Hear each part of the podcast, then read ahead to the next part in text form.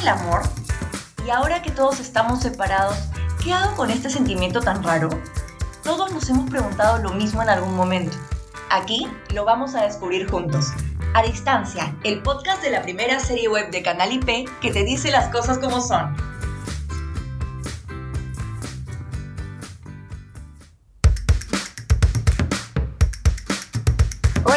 Ya estamos en nuestro segundo episodio.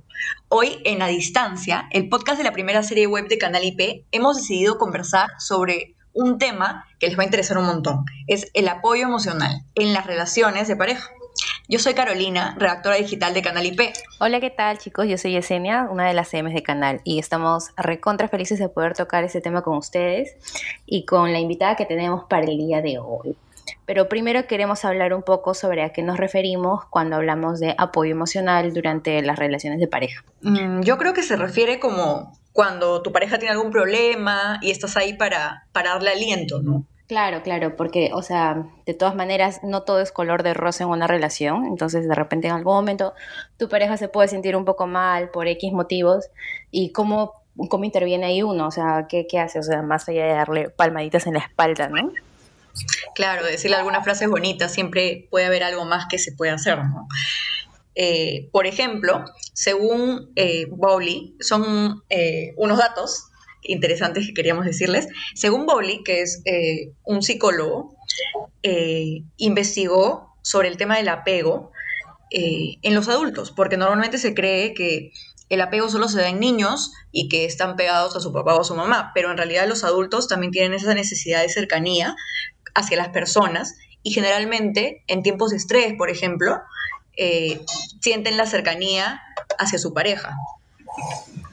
Claro, claro. Eh, también he encontrado otra, otra fuente muy interesante porque hemos investigado para poder hablar del tema y hemos encontrado, por ejemplo, otra, otro autor que es Melero nos dice que una relación fundamental se caracteriza pues por un cuidado recíproco o entre las dos partes, ¿no?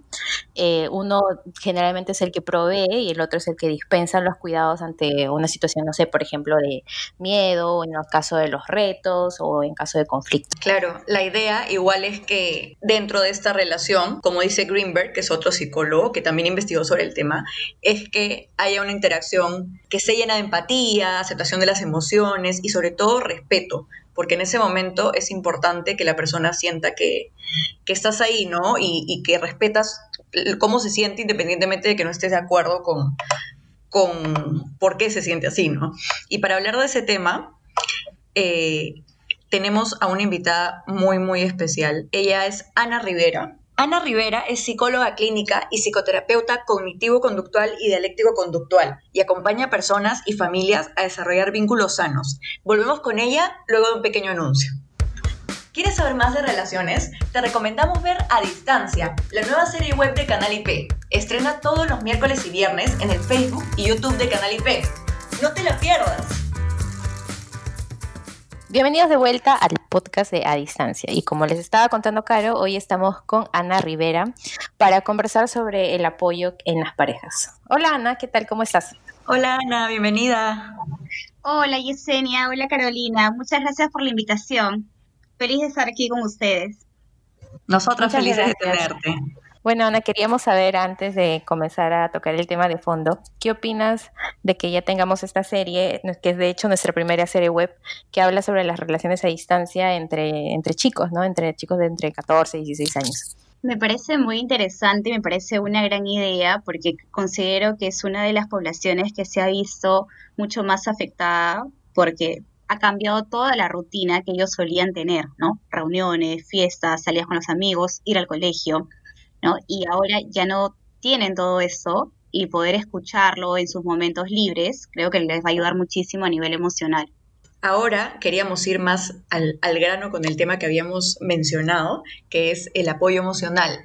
De hecho, mucha gente que nos está escuchando quizás no sepa a qué nos referimos y para que puedan saber cómo actuar en esos momentos en los que por algún factor externo, qué sé yo, en los estudios, alguna pelea familiar, ah, se pelearon con un amigo, o no sé, falleció su perrito, algo que puede movilizarte emocionalmente, eh, sepan qué hacer con eso, ¿no? Para ti, ¿cómo podrías definir el apoyo emocional? yo defino el apoyo emocional como ese soporte que se brinda de persona a persona ante una situación. Bueno, lo llamamos emocional porque vamos a, darlo naturalmente incluyendo las emociones, ¿no? Y en este caso se hablar mucho de lo que es la, principalmente poder validar las emociones de, de la persona quien está pasando por una dificultad, ¿no? Claro, o sea, de todas maneras creo que el apoyo emocional se refiere más allá de, o sea, no solamente más en, relaciones de pareja, sino también, por ejemplo, entre la familia misma, con los amigos, ¿no? Exacto, claro. Eh, puede haber, el apoyo emocional se puede dar de padres a hijos, ¿no? Eh, entre parejas, entre amistades, vecinos también, ¿no? Si es que vemos que alguien está pasando o por una situación difícil, que se ha enterado de una enfermedad, ¿no? O está pasando por un proceso de duelo y esta sensación de yo querer escucharlo y poder acompañarlo y estar con él, ya le estoy brindando mi apoyo emocional, ¿no? sabemos que existen distintos tipos de, de, apoyos, ¿no? De soporte. En este caso, pues no sería un soporte económico, monetario, en el cual yo le estoy dando algo a una persona, pero sí le estoy dando la capacidad de poder estar con esa persona, poder escucharlo, ¿no? Que se sienta acompañado en ese momento, que es sumamente importante y sobre todo en estos tiempos. Claro, claro, tienes mucha razón. Queríamos también un poco, no sé, ya acá entraría nuestra segunda pregunta es de cómo a veces podría ser un poco fácil poder confundir el apoyo emocional con la dependencia emocional, ¿no? Ya, por ejemplo, más específicamente, ya ahora sí en el caso de relaciones de pareja, ¿no? Eh, sí, en ocasiones se puede confundir, pero sí sería bueno tener claro la, la, diferencia, creo yo, ¿no? En este caso, como yo decía, el apoyo emocional es más que nada ese soporte que yo en momentos deseo tener de una persona, ¿no? Me siento triste, por ejemplo, y me gustaría que alguien esté a mi lado, escuchándome, o si tengo miedo que alguien me pueda acompañar en este momento. ¿no? Pero la dependencia ya viene a un apego mucho más fuerte en el cual yo siento que sin esa persona o sin ese abrazo no voy a poder eh, resolver una situación, ¿no? Entonces, en, el, en la dependencia yo ya necesito, o sea, ya es como una necesidad de que la otra persona pueda afirmar o tenga sí o sí que estar a mi lado para yo poder sobresalir de esa situación, ¿no? Entonces, es natural y sano que yo necesite el apoyo de una persona cuando estoy pasando por un momento difícil, pero también voy a ser consciente de que en ese momento, quizás si es que no lo tengo, también voy a poder seguir, ¿no? Entonces, por ejemplo, yo puedo desear el apoyo de mi mejor amiga, ¿no? Sin depender de ella. Y ella puede estar a mi lado en ese momento en el cual yo me siento triste pero si hay una dependencia y ella no está, me voy a sentir súper mal y va a hacer que mis emociones se vuelvan más intensas en ese momento. ¿No? Entonces, si yo comprendo que quizás ella no puede porque, bueno, está trabajando, entonces sé que podrá venir otra amiga o podrá venir mamá o podrá venir la pareja o otra amistad y yo voy a poder sentirme mucho mejor, ¿no? Voy a poder sobresalir en ese momento. Pero si hay un apego ¿no? Eh, bastante intenso como una dependencia emocional, pues yo voy a sentir o creer que solo la necesito a ella para poder sobresalir de esa situación. Definitivamente, y eso es muy común, ¿no? O sea, muchas veces se pone un, un, valor a la persona en función a cuántas veces está ahí para ti y a veces simplemente es imposible estar en todo, ¿no? A veces uno tiene que estudiar y de repente no puedes estar en el momento en que alguien se siente mal, pero eso no quiere decir que no, que no quieras a la persona, ¿no? Y ahora vamos del otro lado, quizás. Ahorita hablamos de, de cómo se siente la persona que necesita la ayuda, pero si yo soy la persona que quiero ayudar, ¿Cómo puedo hacer para apoyar emocionalmente a mi pareja? Claro, imagínate que eres el novio o la novia y no sabes, pucha, qué hacer cuando tu, tu enamorado o tu enamorada está en esa situación. O de repente empiezan a calificarte también como que, pucha, qué mal novio que es o qué mala novia que es no está con su chica en estos momentos, ¿no? Y a veces no sabes qué decir, no sabes qué es, cuál es el primer paso, ¿no? Para hacer que se sienta bien. Sí, muy complicado.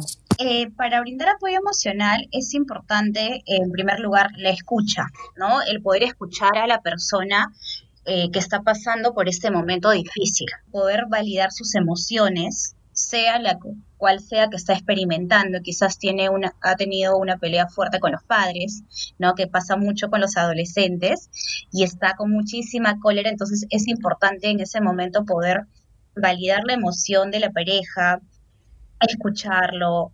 Eh, sí, haber ocasiones en las que quizás no vamos a saber, como, como decía Caro, qué decir en ese momento, ¿no? Pero sobre todo poder escucharlo y saber que vamos a estar ahí en el momento que, que nos necesita y que entendemos cómo se está sintiendo y es la manera fundamental de poder brindar un apoyo emocional, ¿no? Porque para la persona o el adolescente que está sufriendo en ese momento, eh, es lo que más necesita, ¿no? Quizás en medio de la cólera puede decir, me quiero ir, ya no quiero estar aquí, ¿no? Y si lo juzgamos y si no le damos como el soporte o esa sensación de que él sepa que pase lo que pase, voy a estar en ese momento, pues sus emociones van a seguir creciendo y van a estar de forma más intensa. Claro, por ejemplo, dando un ejemplo personal, me ha pasado que alguna vez he expresado en relaciones anteriores mi tristeza por algún evento específico y, me han dicho esas frases que siempre se usan como no estés triste o, no es para tanto o ya va a pasar, échale ganas, ese tipo de cosas pueden ser a veces como muy invalidantes, ¿no? Pueden hacerte sentir incluso más triste. O incluso el típico como que, pero ¿por qué vas a estar triste si lo tienes todo? Pucha, ya.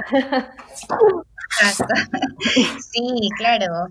O, sobre todo se invalida es este hecho de decir, ¿no? Con, sobre todo en los adolescentes, ¿no? Pero si en tu casa lo tienes todo, ¿no? Y estás exagerando, o sea, es natural que tus papás te digan eso. Entonces ahí estamos invalidando la emoción de, de ese adolescente o en mis tiempos sí lo pasé mal, tú no estás pasándole nada mal, yo no tenía y tú sí tienes. Ah, es clásico, clásico, clásico. Sí, entonces quedaríamos como que esas, esas frases mejor desterrarlas, mejor no decirlas en esos casos para las parejas que nos están escuchando. Sí. O sea, la intención puede ser buena, pero al final terminan, creo que, invalidando lo que la otra persona puede estar sintiendo. Y en ese caso, este, acá entra nuestra, nuestra otra, otra pregunta que tenemos para ti, Ana. Por ejemplo, eh, yo me imagino que debe ser diferente el apoyo emocional que tú le puedes brindar a, a tu pareja, pues en caso de que tenga un problema tranquilo o perdón, un problema tranquilo o algo, algo que esté pasando, pues no cotidiano, a diferencia de que sea un problema de salud mental, no sé, por ejemplo, que esté pasando por depresión o algo grave, ¿no? O sea, no, porque me imagino que debe ser diferente. Sí, claro que sí. Eh, de hecho, que es fundamental que la pareja pueda conocer que su pareja está presentando depresión o está presentando ansiedad. Y lo principal creo que también ahí, aparte de la variación, es tratar de buscar información, ¿no? Y poder conocer, psicoeducarse sobre este diagnóstico que pueda estar presentando a nivel de salud mental. ¿no? Si quizás tiene ansiedad, tiene depresión, algún tipo de regulación emocional. Entonces, eh, poder brindar información, poderse llenar de información va a ser sumamente importante para poder brindar un apoyo emocional adecuado, ¿no? Vas a saber que esta persona que quizás con desregulación emocional, ansiedad o depresión, no va a sentir de la misma manera, ¿no? Que alguien que no lo tiene. ¿no? Que, que sí, que se va a emocionar o que se va a sentir triste o que va a sentir cólera, pero de una intensidad distinta, ¿no? Entonces, eso es sumamente importante, eh, buscar información, eh, buscar que la persona pueda llevar un acompañamiento psicológico, una psicoterapia, y si por ahí quizás los padres no están de acuerdo, que quizás esta persona pueda eh, como ahora, ¿no? Informarse, poder escuchar, eh, buscar ayuda de, un profesional para que le pueda brindar una adecuada información. Y yéndonos más a un extremo, ¿cómo puedes saber que, imaginemos que estás tú apoyando a tu pareja y no se deja apoyar, ¿no? O sea, imaginamos que puede tener depresión, pero igual sigues y sigues y sigues y ya llega un punto en donde te perjudica a ti. ¿Cómo puedes saber que ya fue suficiente? Te ponemos un ejemplo. Eh, por ejemplo, el caso de, Ariana Grande y Mac Miller, su ex. Él tenía depresión grave y Ariana estuvo ahí para él todo el tiempo, pero finalmente él terminó quitándose la vida. Y en las redes sociales, hasta ahora incluso, y eso ya pasó hace como dos años, se sigue culpando a Ariana por no haber estado ahí lo suficiente para salvarle la vida, ¿no? O sea, es, es como bien fuerte, ¿no? Pensar que uno tiene que ser el salvador de, de la otra persona. Sí, así es es algo que se puede malinterpretar y a veces mucha culpa se le, se le da esto a la familia y sobre todo a la pareja cuando están en una relación, pero es sumamente importante que las personas, las parejas que están deseando apoyar a una persona que presenta depresión, ansiedad, desregulación u otro trastorno, sepan de que no fallan en su amor cuando empiezan a, a fallarse a ellos mismos. ¿no? Que es importante que ellos vayan notando que yo puedo tener la mejor intención de, apoyar a mi compañero, que estoy buscando información, que ya he conversado con él, de que lo mejor es ir a terapia, de que quizás podemos ir juntos, pero es importante saber que el proceso de sanación es una decisión individual y que nosotros podemos hacerlo mejor, pero mientras esta persona no decida, Igual, es algo que nos pasa también nosotros como psicólogos, ¿no?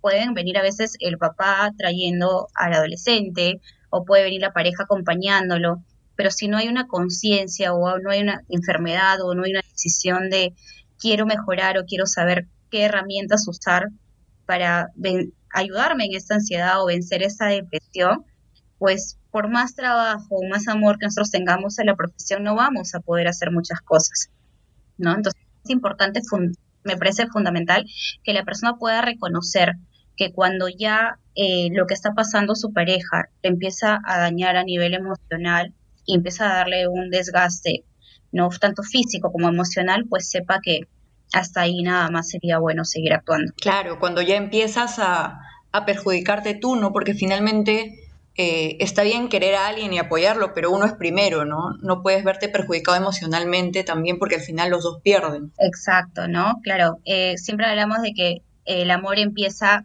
por uno mismo y si nosotros estamos sanos a nivel emocional, vamos a poder brindarle también eso a nuestra pareja.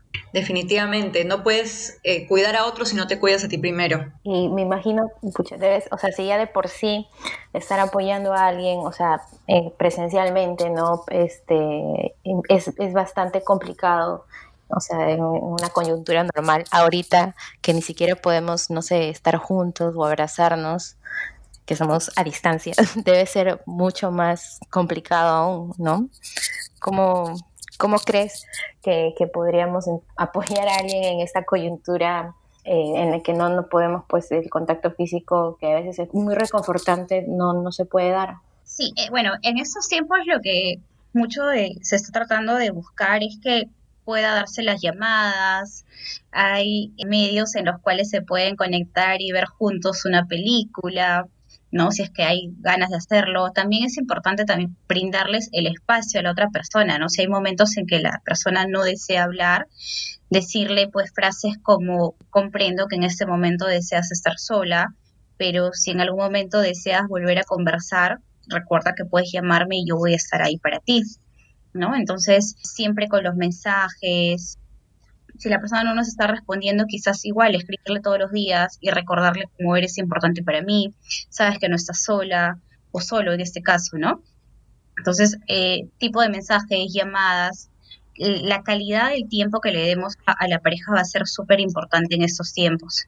Tienes mucha razón. A veces también uno este, del otro lado que no está pasando por esa situación puede tender a tomárselo personal, ¿no? Como que, ay, no me responde, seguro ya no me quiere o ya se aburrió de mí o X cosas, ¿no? Entonces, creo que es bueno saber entender pues que la otra persona está pasando por su proceso de sanación que puede ser doloroso, complicado, pero como dices, me parece chévere lo que dijiste de que este, debemos saber, hacerles saber que estamos ahí para ellos. Sí, a veces es un, es un detallito nomás, ¿no? A veces es un emoji, un meme, o sea, cosas así que pueden parecer mínimas, pero estar ahí con esas cosas que quizás en este momento no puede ser un abrazo, es súper valioso, ¿no? Eh, Ana, nos gustaría que si pudieras hacer una reflexión final para quedarnos con un pequeño resumen de lo que hemos conversado para inspirar a otros a poder entender mejor el tema. Eh, bueno, recordemos que el apoyo emocional es fundamental y creo que debe practicarse siempre y mucho más eh, en estos tiempos difíciles que estamos viviendo. Todos estamos ahora pasando por distintas fluctuaciones de emociones y creo mucho más los adolescentes por todo lo que ellos solían vivir en estos tiempos, ¿no? De salir a reuniones, conectarse con los amigos, tener sus horas de break donde escapaba de la casa para poder conversar con sus compañeros, hacer deporte, etcétera, ¿no? Y ahora ya no lo pueden tener, entonces eso también hace que a ellos les empiece a afectar grandemente a nivel emocional. Entonces, recordemos siempre poder validar sus emociones, escucharlos de manera activa. Si a veces quizás no sabemos qué decir, simplemente quedémonos callados, brindemos una mano, toquemos quizás el hombro o mandemos caritas, ¿no? Diciendo eres importante para mí, te quiero mucho, la vida no va a ser lo mismo si tú no estás. Y frases que siempre le va a recordar a la persona que hay alguien que va a ser feliz de verlo o de escucharlo. Totalmente cierto, es súper valioso, ¿no? Estar, estar ahí en esta nueva normalidad. Y sí, definitivamente. Un emoji en realidad puede salvarnos, o sea, es muy, es muy, puede ser como una cosita X, pero sí es súper, súper, súper importante para los que pues, podemos estar pasando por esos sitios. Sí, así que ya saben, chicos y chicas que nos están escuchando, eh, siempre hay pequeñas cositas que pueden hacer que no les toman nada de tiempo para demostrarle a esa persona que quieren que está pasando por un momento difícil, que están ahí y no necesariamente tienen que escribir un párrafo gigante o, decir algo demasiado como elaborado, una frase, eh, simplemente estando ahí, haciéndoles saber que están ahí esperando cuando se sientan listos para hablar. Eh, pueden acompañarnos en el proceso. Y recuerden también que, está chévere, ¿no? Sí, está súper chévere eh, acompañar, pero cuando ya te pierdas a ti mismo y comienzas a hacerte daño, ya mejor dices next. Thank you, next. Como grande. Ana, eh, estamos muy felices de haberte tenido en este espacio. Definitivamente has aportado muchísimo. Y nada, vamos a revisar tus redes. Gracias Yesenia nuevamente y Caro por la invitación. Claro que sí, me pueden encontrar en Instagram y en Facebook como anarivera.psicoterapeuta y gracias por estar aquí. Muchas gracias a ti, Ana. De hecho, también nos pueden encontrar a nosotros en Instagram, en, con Canal IP, en Facebook también por Canal IP. Y no se olviden de ver a distancia desde este 21 de octubre, los miércoles y viernes a las 5 pm en nuestra página de Facebook y YouTube. Adiós. ¿Quieres saber más de relaciones? Te recomendamos ver A Distancia, la nueva serie web de Canal IP. Estrena todos los miércoles y viernes en el Facebook y YouTube de Canal IP. No te la pierdas.